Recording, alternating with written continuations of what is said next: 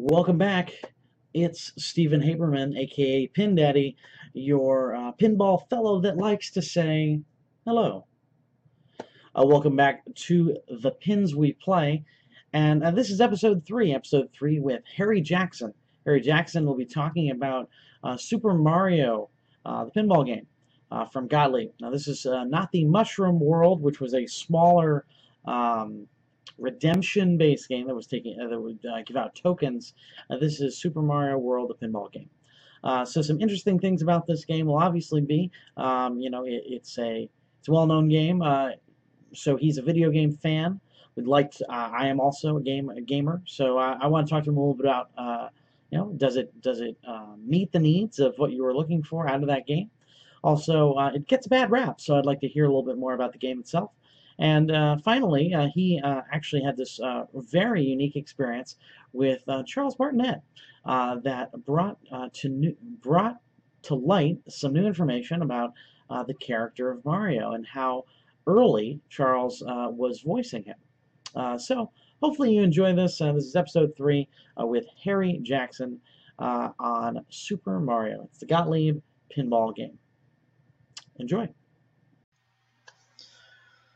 And hello, everybody. Uh, we are back with uh, talking with owners. We're talking with uh, pinball owners about the pinball games that they own, that they've collected, and uh, the games they've decided to add to their collections. And today we're talking with Harry Jackson from uh, Southern Jersey or South Jersey Pinball Players. I've seen some S J stuff pop up on uh, on High Scores. Uh, Harry Jackson, if you've seen um, uh, seen us on Twitch, uh, you may have seen him uh, before. Uh, he was the winner of the Star Wars um, launch party tournament, um, and, and and has since um, we didn't stream the late, latest thing, but we just had a high score uh, tournament for charity in which Harry beat my high score. So I came in third actually, and Harry came in first. But here we are. Here's Harry Jackson. How you doing, man? I'm doing well. There there was a theme there, though. I think it was on Star Wars again. So I think as long as we just do every tournament on Star Wars ever, uh, I think I'll be great. That's that, fine. Moen, just all Star Wars. Just all Star Wars. Just no one will be mad about that. Not at all. Uh, so uh, we're not here to talk about Star Wars, though. Hey, you never know. Uh, it's a it's a just a chatty show. Uh, but today we decided that uh, I wanted to reach out to you, Harry, because you've, you're a friendly pinball guy that we I've run into at um, at Pinball Gallery and Pin Crossing, some events in the Philadelphia uh, in greater Philadelphia area, and you had told me that you own um, a Super Mario pinball machine. I do. Uh, it's actually the very first machine I ever uh, bought. Um, this was, I, I'm kind of new to competitive pinball. This was uh, March of two thousand seventeen uh, that I went to go get it, so a little over a year ago. And uh, yeah, this was this is my very first machine in my collection, so it's it's very special to me, and I'm I'm really excited to talk about it. All right, excellent. So uh, for those of you that don't know, um, I'm also kind of newer, and the reason for this podcast is, and the reason for this series, whatever the heck I end up set, releasing it as, will be to give you an opportunity to say, I don't know anybody in the community, I don't know anything about these games. Where can I go to find out about owners, find out about why they bought it, who they are, what they like about it, what they don't like about it, what a what a search for a pinball machine is like, what costs are like, how do people buy them, like the all of these crazy things that you maybe have never considered until you finally say, you know what, I want one.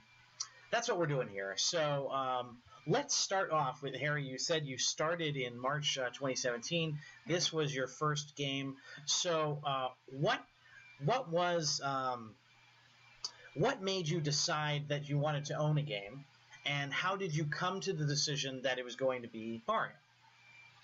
Well, I was one of those uh, those kids that grew up with uh, pinball in arcades, and I think there's a lot of stories that start out in like bowling alleys and old arcades, and it was a similar thing for me where my dad uh, bowled in a bowling league, so once a week he would bring me along, you know, to watch him and support him, and I would just end up in the arcade the entire time. So there was no cheering for dad going on. uh, but, uh, you know, ever since uh, growing up with pinball, And, and seeing it, it out in the arcades, I didn't know that there was this collector community that you could bring the, the roller coaster home, so to speak, uh, and play it every day in, in your own house uh, until I got much older. And then uh, when I came upon Pinside and the, the pinball collecting community, um, I started thinking about, well, gee, I'd really like to own a game. And then you look at new in-box prices, and you see that they're five thousand dollars, six thousand dollars, you know, sometimes all the way up, depending on the, the limited editions and all that. And I thought to myself, there is no way I'm going to pay five thousand dollars for a game. I, I want something much lower in, in cost. But, you know, being the late eighties, nineties kid that I was, I also wanted a, a D M D, um, something mm-hmm. that I was used to and that I grew up with. So trying to find a D M D in the under five thousand dollars range uh, kind of put me in a in a limited window. And that's when I, I started going to Pinside and, and looking around and putting the parameters in the searches. And, uh, you know, again, this being my first pinball machine, I wasn't really keen to ship anything either. So I was sure. looking for something local to the New Jersey area um, and, you know, just kind of limiting my search even further. So uh, searching Pinside one day, I saw a post from uh, someone in New Jersey, in Livingston, New Jersey, uh, which is about two hours north of me. Okay. And uh, they were advertising this Super Mario Brothers machine. And Uh, you know, this kind of hit me in two areas. One, the pinball area and being really enjoying pinball. But then also, uh, I'm a huge Nintendo kid, and I grew up on uh, Mario games, especially, you know, more than the Zeldas and the Metroids and everything out there. I was a Mario kid first, and uh, this just kind of hit me right in my wheelhouse. So I said, you know what, I need this game. But being new to pinball and new to the hobby and new to Pinside, I didn't realize uh, that there's a twenty-four hour probationary period before you're allowed to post oh. or send messages. So I uh, I registered to Pinside right away. As soon as I saw it, I, I uh, jumped on the, the, the forum thread, and there wasn't much I could do. So so that twenty-four hour waiting period when you're thinking about your first game and it's like the only thing that's going through your head while you're doing the, the, the hunt and the search, that was rough. that oh, was my really gosh. Rough. I uh, uh, I will tell you that that is not something that crossed my mind as you were you're talking through, like, this is my first game. I found this on Pinside. I'm thinking of, like, all the different, like, oh, well, this guy's going to, you know, you know, the price will surprise you, the – The, you know, he lied about the distance, or, like, he might just be at an event that day. Well, you know, you think of all the random things that could happen for a, for right. you know, the first time. Oh, my gosh. I am so impatient. Just to imagine, I'm like, I've got it. Mario. Mario Pinball Machine. And then see it there, see that he's asking for it, and all you want to do is literally contact the guy and go, uh, yes. Yep, exactly, exactly. And and to compound matters a little bit further, the poster was a new to Pinside user as well. So you know how Pinside mm. kind of gives you that warning flag that, hey, this person just created an account, you know, be, be on the lookout for scams. Um, that flag was posted about this this user who was posting the Mario. So I said, oh, man, you know, what am I getting myself into? I don't know very much about this hobby, and here I'm going to try to negotiate and buy a pinball machine. So in the thread, uh, I have to give a shout-out to a Pinside user, Jake Kasahani, I think is, is how you pronounce it, but he's a Northern New Jersey Pinsider okay. who actually offered to go check out the machine for anybody who uh, was interested, who was coming from a, a, a distance away. And uh, I actually, once my probationary period was up, I reached out to him, and uh, I asked him just for some general advice. I, I wasn't really sure, you know, what, what should I look for? What am I? Uh, what are some things to be aware of? Uh, and he kind of helped guide me through the process. And, and while I was talking to him, I was also talking to the seller, mm-hmm. and we were going through the negotiation period. And I, I don't know about you, but the negotiation part is some of the most stressful. When you when you have a pin that you're really your heart is set on and you really want to go grab it, but at the same time you, you're kind of trying to make a deal, um, that, that can be some really, really stressful times. Now, um for those of you that don't know, you know, obviously Pinside is kind of a Craigslist or, you know, Facebook marketplace. Uh, these guys are posting, and they're posting a price. Sometimes they're posting like that or best offer. Sometimes in the post they'll say, you know, trades considered. Now, if this is your first pin, obviously you do not have a pinball machine to trade this man. Uh, and, and sometimes they say, like, pin, trades, r- r- like they want to trade rather than cash. So the post is like for trade, not for sale. and the tra- it'll say for trade, but here's the here's the you know monetary value they put on it because they had to put something there. So uh, now, did he ha- open be open about wanting to trade? Did he say cash only? Uh, how far off were you when he had a price and you had a price? How far did you have to go to you know meet yourself meet each other in the middle? Uh, we were we were only off by a little bit. Um, he didn't have any trades, and I later found out it was because he was getting out of the hobby altogether. This was his only machine, oh, okay. and um, he was just looking to downsize, get it out of his uh, his basement. Um, but uh, we were only off by a, a couple of a hundred. Uh, at first, it was a pretty big difference because we were trying to kind of negotiate and meet in the middle. Yeah. But after a while, it got to the matter of where like there was a two hundred dollars difference between our prices. And I think at the end, I, I just, I threw in the towel. I said, you know, and I think everybody does this on their first pin. They kind of overpay a little bit, but mm-hmm. I, I just wanted it. I really, really wanted a pinball machine. I wanted my first machine. Um, I was starting uh, South Jersey Pinball League the following week. So I, okay. I kind of just wanted to, I, I jumped into this hobby with like both feet, and I wanted to get in and, and get it. So, uh, so So we eventually agreed on a price, and uh, I, I agreed on a time, and we made the two-hour trip. My father, my girlfriend, and, and I in his pickup truck, and we drove up there. I think I watched every Todd Tucky video I could to learn how to break down a pinball machine and how to move it, and uh, all the ins and outs of Mario and, and the, the machine itself to try to learn if there were any hidden tricks. Um, yeah, I mean, it was just that that excitement of – a first pinball machine. I just I, I love it, and every time I've gone to pick up a machine since, uh, it, it's kind of been that same like kind of Christmas morning feeling to it, that, that you just get that excitement. Mm-hmm. I I totally understand that. I think that that's that's one of the things that like uh, some people don't understand about uh, the hunt, which is really like when you've even if you've made the decision, it's ready to go. You're gonna you've set a date like that morning. Like for me, for Christmas morning, even now as a thirty-plus-year-old man, uh, I wake up early. I'm the first person awake in my house, and I now have a three-year-old. I've got to wake her up to tell her, it's Christmas, get up, Santa came. So uh, I totally understand that co- that idea of like, oh my goodness, it's this is real. This is going to be mine, and on this day, at this time, I'm going to go get it. So it sounds like, you know, one of the other big things when it comes to this this, this hobby is that it sounds like you had a great experience having that shout-out from the Pinsider who, you know, might, you know, may have gone to look at it for you or at least gave you some pointers. And you've got a – you had a little army with you. You had your father and your uh, girlfriend. Now, um, walk me through uh, – walk me through the pickup, you know, drop-off. Like, did you have uh, – Did you have the materials necessary to move that thing from where it was into your car, or did the buyer? Uh, what did you realize you didn't have? Did you run into any issues, and did you get it into the house without a problem? Uh, we, it was it was pretty smooth. Okay. I will say this: it was again, it was my first ever pinball move. My my father, my parents had never owned pinball machines. Nobody in my family, so we were we were going on my YouTube knowledge alone right. to figure out how to break this machine down and move it successfully. Mm-hmm. Um, so, you know, when I got there, I said, well, gee, I hope this guy knows sort of what he's doing, so maybe he can guide me through it if I'm doing something wrong. Well, we get there, and, um, you know, first of all, I have to say the pinball hobby is so interesting because it's one of the only ones where complete strangers will just invite you into your home, their homes, mm-hmm. without any kind of background, or they don't. You could be a stranger on the street. Come on in. Come on into my basement. It's fine. Come on in. Come play my games. Uh, so I love that about the hobby. Mm-hmm. I think it's awesome, but it's also probably pretty strange to anybody who's outside of it.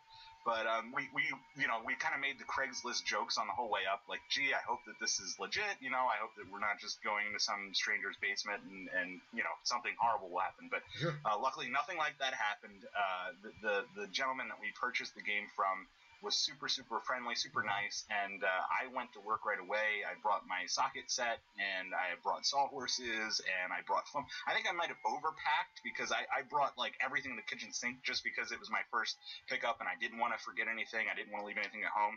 But um, I like he... to make sure – I'm going to pause you right there. I mean, I like to make sure that when you say something that uh, I don't know or I don't think someone else will know, um, mm-hmm. it's good to point out. So uh, one of the big things is, like, a socket set.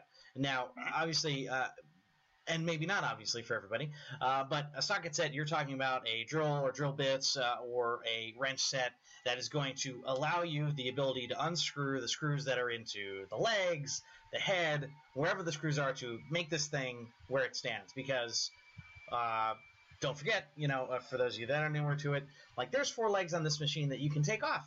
You don't have to put it in the back of your car with the legs on, and the back, the head, the head can fold down. Folds down. For, yeah. for, for the most, you know, for more recent ones, for D M D ones.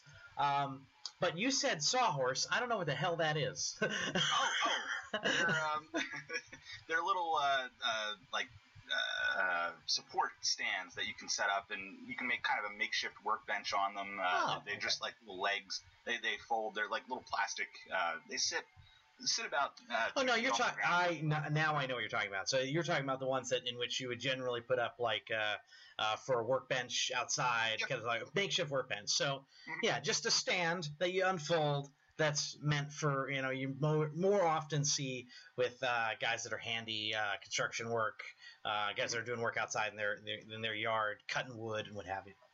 Okay. Right, and I, I wanted to spare, you know, my leg or whatever. Some people, like, mm-hmm. can rest them on their legs and, and just go from there. But I, I said, no, let me, you know, let me get a support system here so I can take off the leg successfully and, mm-hmm. and get it up on its back. And it's funny because the gentleman I bought it from, he had this machine for about thirteen years, he said.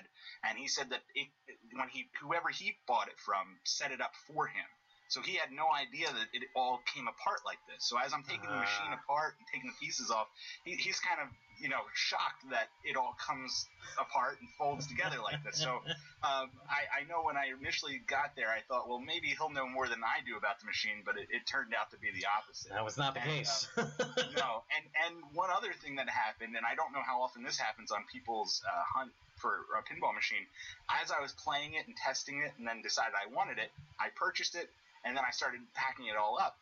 The uh, seller started getting very nostalgic and talking about how his kids used to play it, and he got very – I was very worried that he was going to just renege on this entire deal and, and, and take, take away my hopes of a first pinball machine. Just because of listening to the way he was talking about it, he was just like, oh, we really had some great times with this machine, and I, I – I just really wish, you know, you could play it one more time. It's like, you could play it right now if you want. I'll just put the legs back on. It's fine. But, uh, no, th- th- luckily uh, it didn't come to that, but I thought I'd have to pry this machine out of this man's hand. That's great. I started packing it up. I bet you now, like, for collectors that have a large amount of them, I imagine, like, that might that might come up. But with one, it's like, I bet you that was a lot harder for him. If he's yeah. had that for thirteen years, it's his only machine, he decided to back out. He's also thinking, like, this thing is going to be a uh, a horse to move, and you folded it up all nicely. He's probably thinking, it's like, man, this doesn't take up as much space as I thought. I could probably store this somewhere. Look at how small this gets. You know what? Maybe this guy... Can you just set it back up for me? Here's your money back, you know? Just yeah. kind of... kicked me out the door. But no, no, it was it was once we uh, got it folded up, I, I kind of I, I quickened my pace a little bit just to get it wrapped up and into the car. But uh, it was it was all great. And, you know, he actually ended up throwing in some extra bulbs and uh, some other extras that I, I didn't think of. The manual, he, he had the manual oh, nice. with it, uh, which was great. Um, so, you know, it was it was it couldn't have been a better first pin experience uh, on, on all, all the way around. Great. Well, I'm glad to hear that. And um, and it's it's nice to know, like, for one, that having the sawhorses, like, that's a big thing. When you're taking off the legs, like I talked about, like, hey, it's good that you had an army. It's good that you had two people with you that could have helped you put that thing down. And the fact that the uh, previous the previous owner didn't really know that, he probably wouldn't have been a whole lot of help. Uh, maybe could, you know, carry it a little bit, but not necessarily. Because that's one of the things you also have to, like, not take for granted. It is possible that the person who's selling this is saying, it's your, like, you deal with it. It's in my basement. Oh, yeah. And, and it uh, sounds like that's kind of your experience because you had to yeah. move it out of yeah, out of his place. Um, but yeah, quite a bit. And I was worried about nicking anything in his basement mm-hmm. as well. I didn't want to hit anything on the way out. Um, you know, it was just uh, trying to make sure that, you know, we were as careful as possible moving it out and, and all that. Um, we also brought us uh, – a hand truck, which yeah. is important, you know, to have with you, um, especially these Gottlieb System threes. They're, they're a little bit heavier, I think, than most machines. Um, the straps, uh, that, that we brought ratchet straps, which were very important. And we also brought uh, some foam, which uh, you find they sell it maybe by the piece for like garage flooring and things like that, foam that you can stand on. Uh, we brought that just to wrap uh, around the straps to make sure that they weren't uh, injuring the machine on the edges. Sure. And also for the uh, for the back box. When so when the back box folded back. down on the playfield. Yep, yep, yep. So that it didn't dig into the uh, the support rails. Yep. Yep. So that that's all all supportive. So so some of the things like coming out of out of your experience, you know, like you had basically everything you needed with the with the socket set to take it apart, with the uh, foam to protect the back glass and protect the wrap. Uh, when you wrapped it, you wrapped it with the uh, ratchet uh, or uh, uh, ratchet straps rather than, you know, some people use uh, packing uh, packing uh, wrap or pallet wrap, excuse me. And you know, you had help. Uh, you had a dolly. Dolly was uh, was it the um, like just blow up wheels or like hard uh, hard wheel? Hard wheels. Mm-hmm. Yep. All right. Nice. Yeah, but uh, once we got it over to the truck, it was just really easy to just kind of.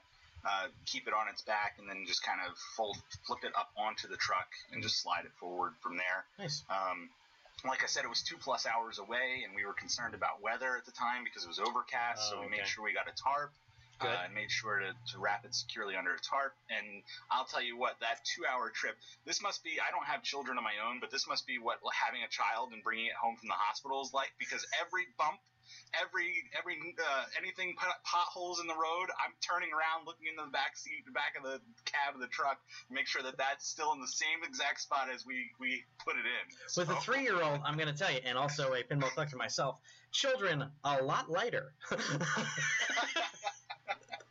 Coming home from the hospital, you they, they're real. Just you just put them wherever you want. Pop them down, right? Just pop them down. Just one hand, you two. You can have the car seat. It's all much, much easier. My dad was like, I'm going to give you something. You just have to relax. I'm going to give you like a sleeping pill or something. I, I don't know. every every single bump, I'm like, you're going too fast. You're going too, we, can you avoid those bumps, please? Oh, I just good. paid money for that. That's my baby. uh, all right. Well, so you get it home. Sounds like you had no problems really setting it up. Uh, once you have it up and running at home, any problems in the onset of playing the game? Did you notice there were any issues? Were any known issues when you bought it? What was kind of up with that? So there was one known issue, and it was that the every so often the ball uh, trough would eject two balls at once, mm-hmm. and it would confuse the machine. Uh, the machine would, as soon as one of those drained, uh, the machine would end your ball, and it would be over. So uh, I spent quite a bit of time. I, at first I posted on Pinside, you know, hey, does anybody else have this issue? And a couple folks uh, said to check the coil sleeves inside the machine, make sure that they weren't uh, too powerful. It wasn't the wrong coil. Okay. Because what I noticed was the uh, the kicker in the trough was kicking the balls out, uh, and then the, it would ricochet against the other balls that were in the trough and hit that kicker again. And the kicker, thinking that it was, hey, the ball drained, I need to kick the ball back out, would kick the ball out a second time, and that ricochet oh, okay. would cause a second ball to go out into the drain. So it was, it was almost like it was kicking it too hard, um, and uh, that ricochet was causing the problem. But I, what I noticed was there was a, a, a ball trough gate that there the balls were just kind of bypassing. They were going right through it as if it wasn't even there. And uh, I tried to buy a second gate, um, and that didn't fix the problem for very long. It fixed it temporarily, but not very long, until somebody... Uh, on my Pinside post, recommended getting a spring, like a flipper spring, a small spring, uh, to put on the, the ball trough and the gate uh, that ejects the balls. And it actually holds that gate tighter than what I had originally, and it makes it so that the balls don't fly back into the kicker. Hmm. So that, that was how we solved that problem, um, but that was one that was uh, an issue from the outset. That's yeah, and uh, and I have to say, with it being your first game, knowing that there was an issue and having it go as deep as I had to custom piece apart to make this thing work the way I wanted it to, that's pretty rough. Like, I mean, it's not that d- bad of a an issue. Like, you know, when you just go to, like, all the things that could be wrong. Well, none of the lights turn on, or, you know, yeah, none of yeah. these things work. Uh, but that sounds like a pretty uh, pretty significant issue to kind of, like, run into in your first go-round. But I'm glad to hear that uh, you were able to get some support. And, again, just posting the Pinside, asking the questions to the folks that would know, usually you're going to get some help. If you don't get any help, do quite a bit of Google searching or pin, Pinside searching. You'll end up finding quite a few answers there. Right, right. And then, uh, you know, in the course of the things that I've done to the machine, mm-hmm. I uh, caused some issues where um, I uh, I actually was trying to take the upper playfield off. Uh, there's a there's a secondary upper playfield in the back of the machine, and uh, I thought that, you know, It, it, there were just these post screws that you could just unscrew with a screwdriver at the top and it would pop right out. It'd be fine. I ended up snapping the screw because there's a, a substance called Loctite underneath of the playfield um, on a lot of Gottlieb machines. And it's it, think of it almost like glue. Um, it's like a blue substance material that, that really holds that, that post on very strongly, so you can't just uh, screw it out normally. Uh, so I snapped the screw, and uh, I, I found out that for Gottlieb System three machines, your go-to resource is a company called uh, P B Resource. I don't know if you've used it, Steve Young's uh, company, P B Resource. Mm-hmm. And uh, one of the things that I found out very quickly about P B Resource is, you know, they're very old school. You either have to order the parts over the phone. Um, they do take email orders, but, you know, you need to kind of go through a catalog and make sure you have the part numbers down and everything like that. So I, I did all the steps. I, I prepared myself a script to have ready because I heard that um, the, I, I heard that Steve can be a little bristly on the phone. Um, and I, I, you know, this is me first machine. You know, I broke yeah. something on my first machine. I'm all upset. I call Steve and I, I'm explaining to him what happened. And I said, yeah, I was I was loosening the screw and it just it, it snapped on me. So I need, you know, two or three more of these these screw posts. And I, I got a lecture from Steve that was basically saying, you know, we only have so many of these original Gottlieb parts left, so please, please, please don't just willy-nilly unscrew posts on your board because this Loctite. He, he was the one that taught me about the Loctite. Sure. Um, so it was it was all in good uh, education. Mm-hmm. and uh, but, you know, if you're not used to that kind of a personality on the on the phone or, you know, in, in the hobby, you may take it as, you know, some sort of uh, admonishment or, or something, you know, based on what you were doing. But uh, but no, I, I, I think all, all due respect to Steve. He was great, and I got my new posts, and now I know that if I want to take any more posts off the game, and now, you know, to, and now I know. Heat them up a little bit with maybe a soldering gun, and uh, you know, you can you can. Uh, loosen up that Loctite and get them out of there. So you know, I uh, I have a System one. I have a Gottlieb street level game, so that's mm-hmm. System one or System three, one of those two. And I've seen that blue Loctite stuff, yeah. and I can't say that that stopped me from taking any of the screws out. And I also, I'm not one hundred percent sure I didn't break a lot of them. It took them out. I just hadn't considered it because I'm doing a full playfield swap, and, and sure enough, every decal, I, every decal, every plastic, and the whole playfield that I just um, just had clear coated is from Pinball Resource. So uh, I did not directly buy it from them; I got it from a guy who bought it from them. Um, but that's good to know. I hope I don't have to yeah. call Steve. just just have your part numbers ready and yep, be yep. ready for a mid to Stern lecture. Listen, uh, uh, listen, Steve. I've already got the I've already got the you're talking to from Harry. Um, I'm a same boat. I didn't know about the Loctite. I need these parts. That's pretty good. Say I'm very very sorry. I know that there's only so many left in the world. Um, I, I learned my lesson. Never happen again. That's good. Well, hey, you got a lesson that's going to help you. You help you going forward. All right, so you've had, um, you said you got this March twenty seventeen. So uh, talk to me about the game itself, the Super Mario. Uh, now, there are two Super Mario Gottlieb pinball machines. You're talking about which one? I'm talking about the full-size blue cabinet, full-size uh, blue cabinet. Uh, version. And there was, you were right, there's a one called Super Mario Brothers Mushroom World, Mushroom which World. I think came out a year later. And um, it is a smaller half-size cabinet. Uh, it's yellow. Um, and that, it's much rarer than this machine. That one, there's only three hundred of them that were ever produced, and uh, they actually came with a really neat feature where uh, the legs can adjust for children. Mm-hmm. Uh, so you can have a machine that's, you know, kind of half the height, so kids can play. And it was also set up for ticket redemption. So it's a pretty neat game. If you see it out in the wild, definitely uh, give it a play because it's it's a rarity. And, um, you know, I don't know how many of them are still out there and, and around. Uh, whereas this one, there were forty, forty-two hundred of them that were made. So okay. um, it's much more uh, prevalent out there in the wild. Okay, so you've got a Gottlieb um, full-size Super Mario uh, pinball machine. Uh, talk me through kind of how that game plays. What what are uh, some features of the game? What are some of the things that you enjoy about uh, playing through the game? And for, for, for the Nintendo fans, um, tell me what, what Gottlieb does that Nintendo don't. Well, uh, I'll pose with a question to you. In Super Mario Brothers, the game, what what is the goal of the game? In almost every Super Mario Brothers you game. Gotta you gotta go through those pipes and beat Bowser. Yeah, and rescue the princess, right? Yep, that's so right. It, it's it's pretty much the same here. Um, and I'm sorry. After after years and years of saving her, I'm so frustrated with her having it caught over and over again. I'm like, no, I just got to defeat Bowser. If I save her, at some point, fine. You gotta wonder, right? Like, is she is she like just leaving the back door open? How has this happened over and over again? I'm really interested. Uh, did have you played? And we'll, we'll get into more Mario stuff maybe later. But have you played Odyssey? Yes, I all love, the way through. I love Odyssey. Yes. Yep. Yeah, I feel like that the the end of Odyssey, and we won't, uh, well, we'll spoil it later, but, but like it, it made me feel like that finally felt like an end that made sense to me versus like the classic, oh, we finally found, you finally found her, and there she is, and there you go. Right, right, right. Until next time.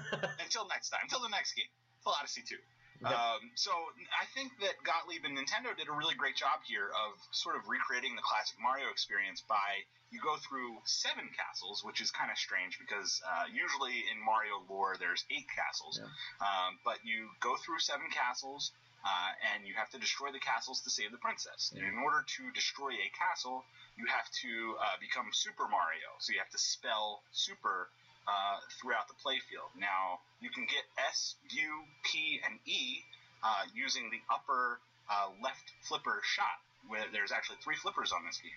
Okay. Um, so uh, there's a, uh, an upper left flipper shot that will continue it to a, a small ramp, a green ramp that will take it around to your right flipper, um, and that's how you get through those letters. The R you have to spell by hitting one of the two, uh, they call them gobble holes. They're two holes in the playfield on the left and right sides. And uh, that's how you get your final letter. Now, uh, I, I want to st- stop there because um, those those holes are substantial um, in comparison to like, and I I think of like a kicker um, or like a you know just a kick. I guess it would be called a kicker hole or something along those lines, a kick out hole, where it's just kind of like an indent in the game where the ball will rest and then get kicked out, and that's a faster experience. Uh, but Gottlieb chose to have it be just a, a hole through the playfield to which the ball is get, falling through. Um, and and we'll get to that a little bit later, but I wanted to make sure I, I paused to express that these are not these are not kick-out holes. These are just right, right. These are black holes to which the ball escapes from the p- field of play from. Yes, the ball disappears from your view pretty much, especially that right hole. And uh, for the unsuspecting player, it may be pretty surprising uh, that that happens. Mm-hmm. But uh, but yeah, they're they're very essential to the game because you, you need them to spell Super. Mm-hmm. And Super can do quite a few things. Now, God, this game gets a lot a bad rap for being pretty easy and pretty simple. And I'll explain in a little bit that it, it isn't a very good tournament game. But it is deeper than I think a lot of people give it credit for. Okay. Um, so, you know, when you're in this super mode, the lights are flashing, the music's going. They they use uh, music from Super Mario World, which had just come out the year before okay. uh, in in North America, uh, which I think is really great. All the sound effects, all the music comes straight from the game. Um, and you're, they, there's actually a your left side out lane uh, kick save is activated. And there's also a little shield that comes up between in the drain, uh, so your oh, ball can't okay. go straight down the middle. Now, your goal in super mode is to hit the ball into the back castle hole, which is there's a rotating plastic castle that's spinning and flashing, uh, and there's a, a gobble hole under that. Um, you have to hit it in that hole before you either hit that kick save or the middle drain. If you hit either one of those, it'd be the same as if Mario takes damage in the game, where he goes from being Super Mario to the small Mario. Mm-hmm. Um, so, you know, you do have to kind of think about, okay, where's the ball? Do I have to do a save here um, in order to stay super and keep it in that mode before you hit it into the hole? So that that's that's one of the objects of the game. Okay. Uh, the, there's also six modes in this game. Um, and you can start a mode by collecting there. There's uh, turtle shell shots that alternate through the playfield as it, as the ball hits the slings, um, and you can you hit these posts or you can hit the ramp and you collect these turtle shells. And once you collect the turtle shells, uh, you can start a mode at one of the mode start uh, areas. Okay. And each of the modes have different uh, playfield uh, rules and mechanics. There's a, a super bumpers mode where your bumpers are a million a hit. Um, there's a Yoshi countdown uh, area where uh, you have to hit a target on the upper playfield very quickly as it's counting down, and you can get big points that way. Um, and each of these modes, the scoring can be doubled if you you take super into it. Mm-hmm. So you kind of want to think, if you're if you're playing for competition, you're playing for points. You kind of have to think, well, okay, if if I'm in super mode, can I start one of these other playfield modes as well and get double scoring? Because especially with that Yoshi countdown, you can get some really big points out of that. Huh, okay. So, so all right, so after all of that, you can also uh, start multi-ball. There's a two-ball and three-ball multi-ball in this game. Um, you can start multi-ball by hitting, there are uh, four shots on the playfield that are numbered, one, two, three, and four. By completing those shots, uh, you can uh, start multi-ball at the left gobble hole. Um, you can. It'll be a two-ball multi-ball if you are not in super mode. If you are in super mode and you hit that gobble hole, it'll be a three-ball multi-ball. Oh, nice. And okay. The, jack, the jackpot shot is the castle shot. So, um, you know, that, that can be pretty tricky to do because when you get into super mode and uh, you get the three-ball multi-ball, they're much more likely to hit either that kick save or the little drain shield in the yeah. middle. Um, so you'll be knocked out of super mode. Um, but uh, the jackpots... Uh, go from five million to ten million to twenty million to then forty million. Wow. And um, one of my critiques about the game is uh, it's very easy to repeat the shot. So if you cradle the ball uh, on your flipper, on your right flipper, uh, and you cradle a ball on your left flipper in multi-ball, and you shoot that jackpot shot with your left flipper, it's going to go down under the playfield uh, through the subway and then come out of the right gobble hole. Okay. The right gobble hole will kick it pretty safely to a cradled left flipper. So then oh, you use okay. the left flipper, hit that jackpot, that jackpot shot again. Shot. Okay. Comes to a cradle, hit the jackpot shot again. So, I mean, if you're very good with that jackpot shot, you can pretty much break this game by keeping a ball on the right flipper safely out of out of play and just using the left flipper to continually loop that, that jackpot, jackpot shot. Okay. So, um... I think you've given a good sense, uh, a, at least a variety on, on some of the concepts of the game. Um, I would, based just on just the naming of the shots, the way the layout is displayed, and, and I'll show some video uh, so that people can actually see what this game looks like. Um, but uh, would would you say that theme is uh, is well presented on the Gottlieb machine? Do you think it feels like a Super, uh, Super Mario game? Absolutely. I think that, you know, especially uh, with the music, the sound effects from the games, um, there are concepts that you'll see that they use that are in the game. There's like, oh, get the feather. Well, that feather is a power-up in Super Mario World. Uh, go find Yoshi. You know, Yoshi's uh, a new a new mechanic that was brought in in Super Mario World. Mm-hmm. So I think that, and, and all of the call-outs, um, I, I I don't know if we want to talk about the, the uh, voice acting and yep. what we found out recently about that, but uh, the call-outs are all uh, throughout. This, this game do- doesn't shut up. So if you're a Mario fan and you like to hear Mario talking to you, um, it, it really uh, it, it'll really keep you going. And there's also a voice actress that's playing the princess as well, and she talks to you. So theme integration, you know, it's definitely an A-plus here. Um, I think that they did, other than that missing eighth castle, I think they mm-hmm. did a great job of integrating the theme. And I, and I know uh, this from just having seen it a few times, but um, I would also say that uh, I, I think they did a really good job using the D M D to present Mario in a way that felt friendly, felt in line with the games, while also being simpler because it's on a pinball machine. Like yeah, they, and this is Gottlieb's first D M D machine, so I think mm-hmm. for them to be new to the D M D game and D M D animations, this is this is a night plus for them. Um, there's actually a Super Mario, a, a rudimentary Super Mario side-scrolling game that's a video mode in this machine, um, where you use the right flipper to run and the left flipper to jump, and you actually get extra points if you hold the right flipper and run throughout the entire thing. So, you know, it's, oh, wow. it's deep. There's a lot to it. So... Uh, you've had it for a year and a half. Mm-hmm. Um, you have have you sold any games that you have since per, uh, that you've purchased? So, is, or no, is everything that you've bought still in your collection? I know it's a short window of time, but yeah. So after Mario, I bought two more games. I bought a Stars, mm-hmm. a Stern Stars, and also uh, a Whodunit. And then I have a game that's out on location right now, um, which is Star Wars. Oh, nice. Funny enough. Um, okay. But uh, but they've all they're all they've all stayed in the collection so far. Mm-hmm. So um, we'll we'll probably have you back for Star Wars and possibly Whodunit. We'll see, uh, sure. because those are you know uh, for one, Star Wars is kind of a, a game that I think uh, gets a bad rap uh, as of late. To, you know this this could release in twenty twenty. I have no idea what year or month we're releasing this series, uh, but you know, whenever you're listening to this, Star Wars at its initial release was not uh, wasn't well loved across all, the whole uh, collection, um, and this one as well. Uh, Super Mario is not considered a game that when you tell somebody you're like, you know what, the first game I'm gonna get my first pinball machine, and you know what I want? Mario. The first reaction I've seen is usually, eh, no, you don't. Yeah, I, I got that a lot, too. It was like, oh, I got my first machine, and then everybody asked, well, what is it? And I said, oh, it's Super Mario Brothers, and I get this, ooh, I'm so sorry, you yeah, know? Exactly. And it, it's, hey, I, I, I did, it was the theme that spoke to me at the time, mm-hmm. and, um, you know, I will say this, uh, out of all of the games in my collection, when we have family over, when we have friends over, non-pinball people, uh, They, they go to Super Mario first. They, they gravitate to that machine, and they, they'll play that one the most. Yeah. Um, it's,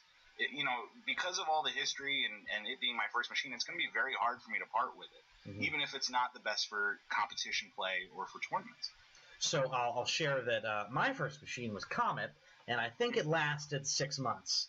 And, um, and there isn't a single game that I have owned that has lasted longer than six months.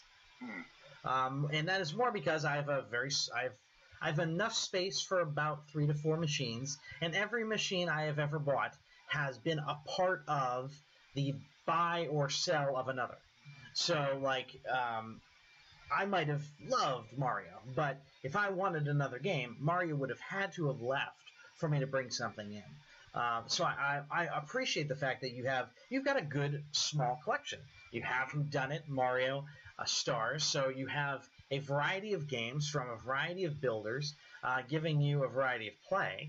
Um, you have deeper, uh, I would say, a deeper game in Whodunit uh, from a Bally Williams uh, sense. You you've taken a chance on you know a Gottlieb game, and you have Mario, which appeals to you as a theme. And Stars is a well-liked early Stern kind of a shooter game. It's a it's a pinballer's pinball game. Right. Um, and and you even have something that, again, I, I have to assume you're a Star Wars fan if you have a Star Wars pinball machine.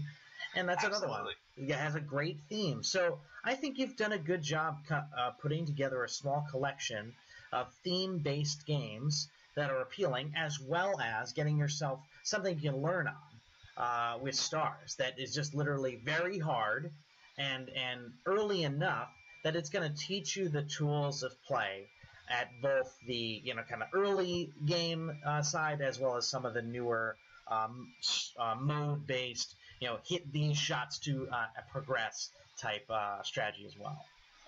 That's what I was hoping for. Um, I I don't know if it's translated into results yet, uh, but I, I hope so. I, I love Stars. I love Whodunit as well. Um, the Stars is just it will kick you. It'll take your lunch money and laugh at you while it does it. Um, but, you know, it's it's one of those I just have to play one more time kind of games. And, and you know, I learned how to tap pass on Stars, mm-hmm. um, which is it was great. And it's great to get used to the speed of those older games. And uh, Whodunit is now, you know, teaching me multi-ball control and hurry-up shots and things like that. So um, you know, even even the other games in our collection uh, have really, really uh, helped teach me other other aspects of pinball and helped improve my game, I think, in my opinion. So um, you're now, you've had the game for a year and a half. You're you're happy and have a connection to S- Super Mario um, as I got as that, that pinball machine. If you were starting today and you were picking a first pinball machine, uh, would Mario still be it? I think so. Um, okay. You know, it, I think that question depends for other people, depends on uh, who else in your household is going to be playing the game. Mm-hmm. Um, Mario, for me, um, is great because of the family aspect. Um, but, you know, if I, to, to be competitive in pinball, I think it is a very tough sell. Once you kind of get that multi-ball exploit down, uh, you've kind of broken the game. So, you know, if, if this is the only game in your collection and you really don't care about theme and you don't have a family that cares about theme or anything like that, it's just you and your pinball collection, I don't think Mario is the game for you. Mm-hmm. But if you are trying to get kids into pinball, if you have, uh, you know, a spouse or significant other who's kind of leery about pinball but can get in on something that has a great theme, um, that's a pretty simple rule set, you know, it's just, it's really easy to explain to them, hey, spell super, hit the castle. And, you know, you're advancing. The castle progress actually saves between games as long as you don't shut the machine off. Sure. And the castle progress saves between players as well. So my girlfriend and I will say, hey, do you want to play some Mario? Let's team up and try to get to the, the end of the game. Let's try to get all seven castles. So, you know, I think it really appeals in a household where you don't have serious competitive pinball players who can appreciate the theme as well. Yeah, I mean, honestly, the, that is...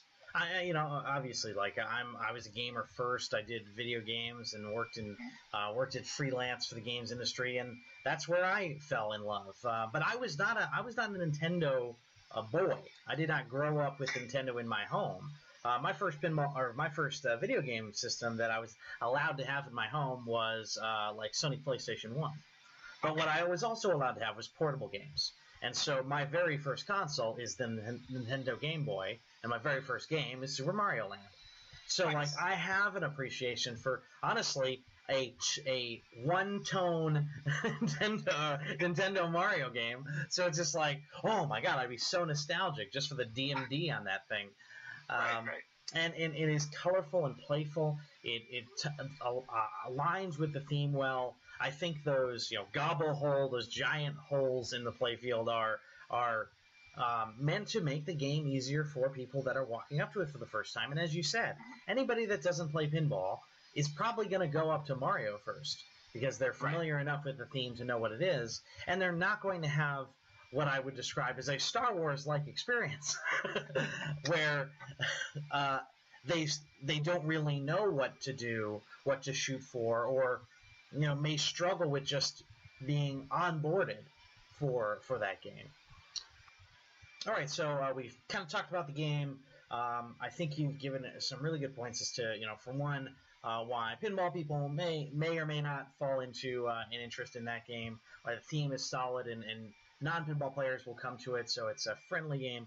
Uh, but if someone were to say, you know what, Mario is my game, based on this, you know what, I think I am going to buy it. Is there anything uh, or related to being owning that game uh, that you've run into that are like significant uh, system errors, um, anything that is uh, technical that you need to be aware of, or anything that is uh, dangerous about that game that you just want to make sure you express uh, to a potential owner?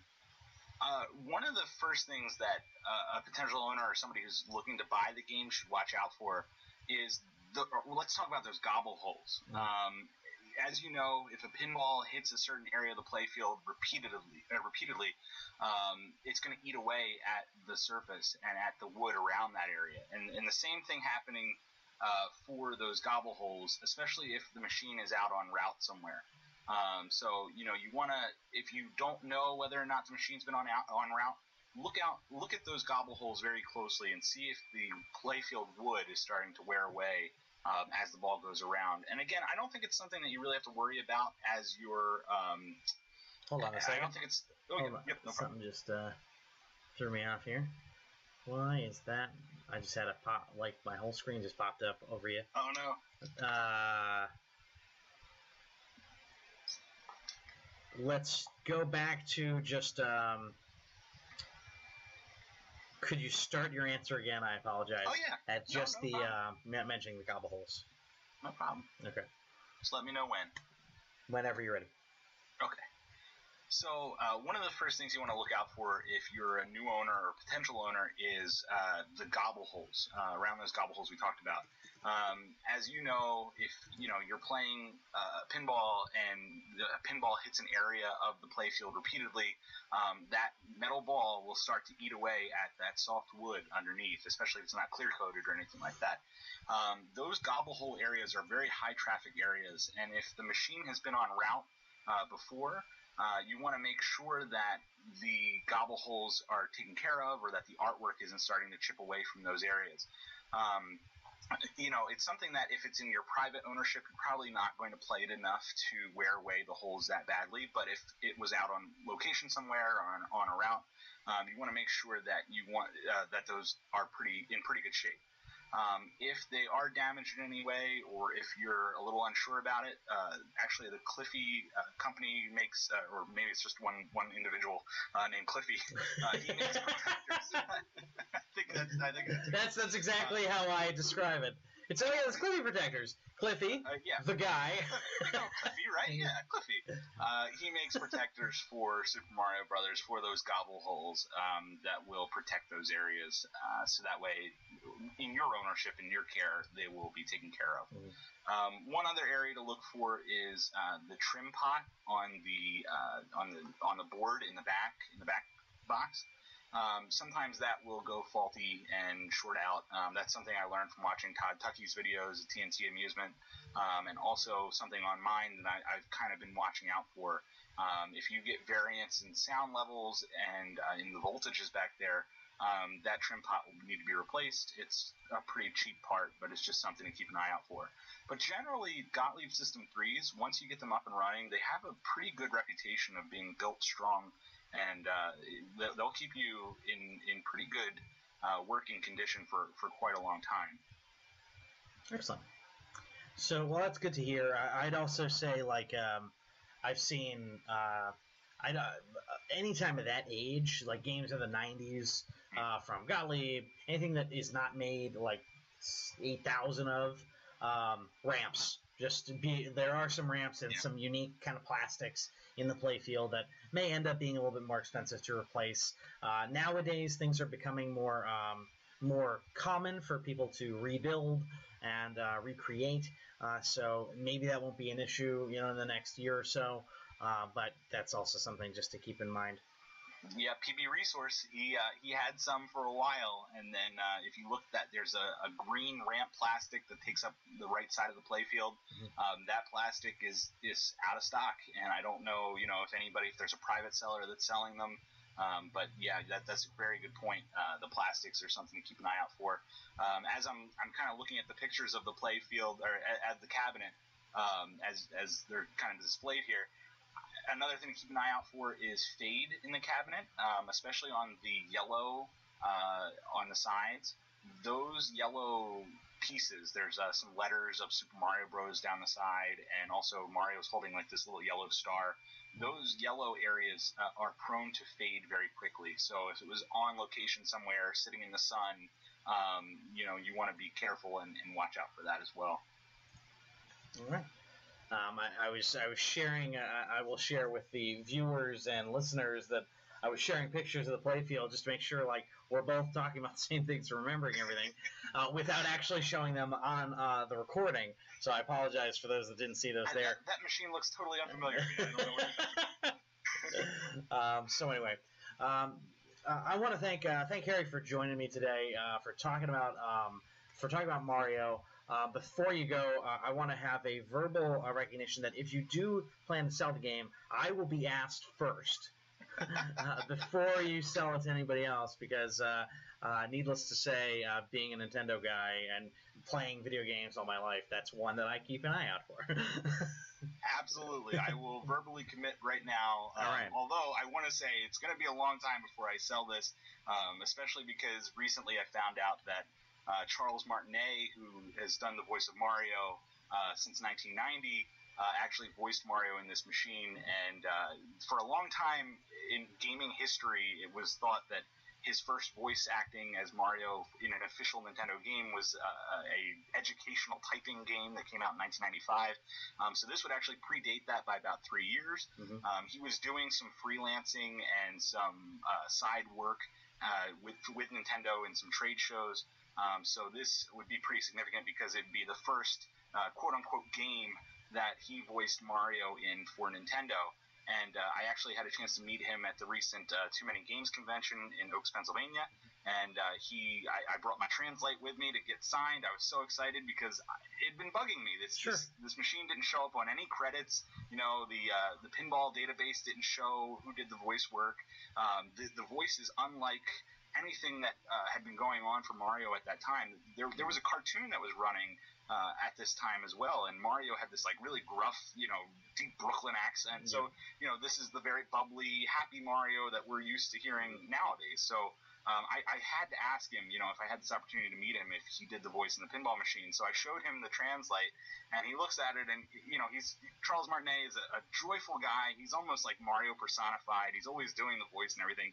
He looks at the Translite, and I said, "Oh, do you know what this is from? It's from the Mario pinball machine." And he said, "Oh, yeah." And, you know, his face kind of fell, and I was like, "Oh, no, what did I do?" And he said, yeah, um, I, I did the voice. It was me. And I said, "Well, you know, it didn't appear on your credits anywhere. I just I just wanted to see because I think this is a pretty historic, you know, development." And he said, yeah, he said, they, they never actually paid me for it. Um, they, they actually stole my voice, and, you know, I didn't get any compensation for this, so that's why it's not in my credits. Mm-hmm. I said, you know, I, I'm so sorry because I, I didn't know that story. Um, it's not out on any forums or anything like that. So I, I said, you know, I, I apologize. And he was such a good sport about it. He said, "Oh, no, don't worry about it. You didn't know." Um, you know, and, and then he signed the Translate for me anyway. You know, I was ready to kind of pull it back if it was like a bad memory or, mm-hmm. or something for him. But he went ahead. He signed it. He had no issues. He was doing the Mario voices. He was signing it. It was great. And and so, now, uh, honestly, Harry, you, you by having that conversation and making that public, that has I've seen that specific story on like thirty you know, in thirty articles online in the last month. So I'm glad that you've had that conversation, and you did have it publicly enough that it ended, it's starting to get out there because, you know, like in the same way that, you know, Sandra Bullock didn't get a uh, you know a Demolition Man pinball machine, even though she was a star of that movie. It's like, well, you know, maybe if they're giving them to the guys, they probably should have given them to the girl too. Uh, yeah. You know, if, if Charles did the voice, he absolutely deserves the credit for that. And uh, and should be, you know, um, should be, you know, uh, celebrated for the fact that he was uh, a part of pinball history as well.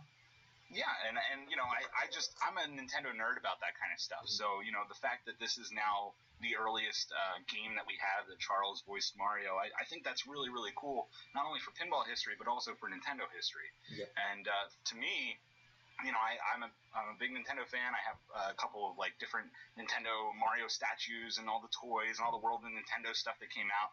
Um, this pinball machine came out at a time when Nintendo was very open with its I P. Um, like I said before, they they were running cartoons. They were doing, you know, Happy Meal toys. They did this pinball machine. One year later, the Super Mario Brothers movie came out.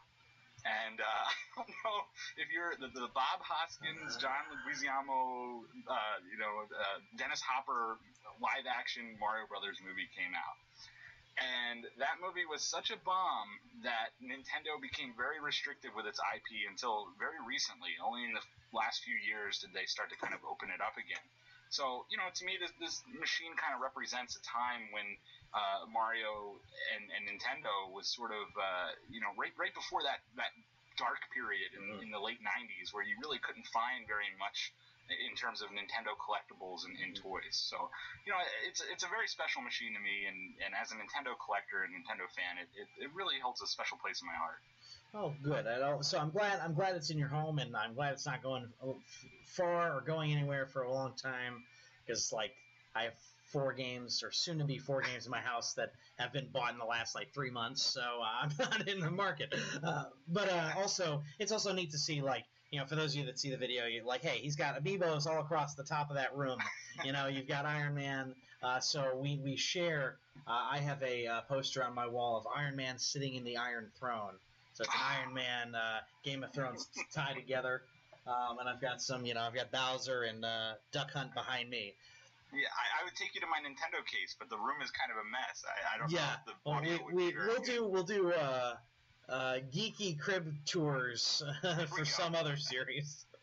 Uh, but I want to thank Harry for taking the time to talk to me about um, Super Mario Gottlieb game. Um, came out in the nineties and now is uh, part of your collection. Uh, so hopefully this was enough information for you to go off of. If you're thinking about the game, now you kind of know, hey, it's it's out there. There's there's enough of them out there that don't make it impossible to find, except for that Mushroom World one. That's going to be harder to find. Right now, uh, Pinside says the value is about twenty-three hundred dollars. Um, I would say that that's uh, low on what it's going for. It's going for about Um, I would say on the high twos to low threes. Um, going rate currently mid twenty eighteen. Uh, hopefully it makes uh, it falls to be a little bit more comfortable uh, for somebody else, but uh, it's something to keep in mind. Uh, so again, thank you, uh, Harry, for your time today. Uh, this has been uh, just chatting with owners, uh, talking with them about their pinball machines, and we've talked about Mario. All right, so thank you for your time, and we'll be back, be back next time, whenever the heck that is. Thank you, Stephen. Oh, sure.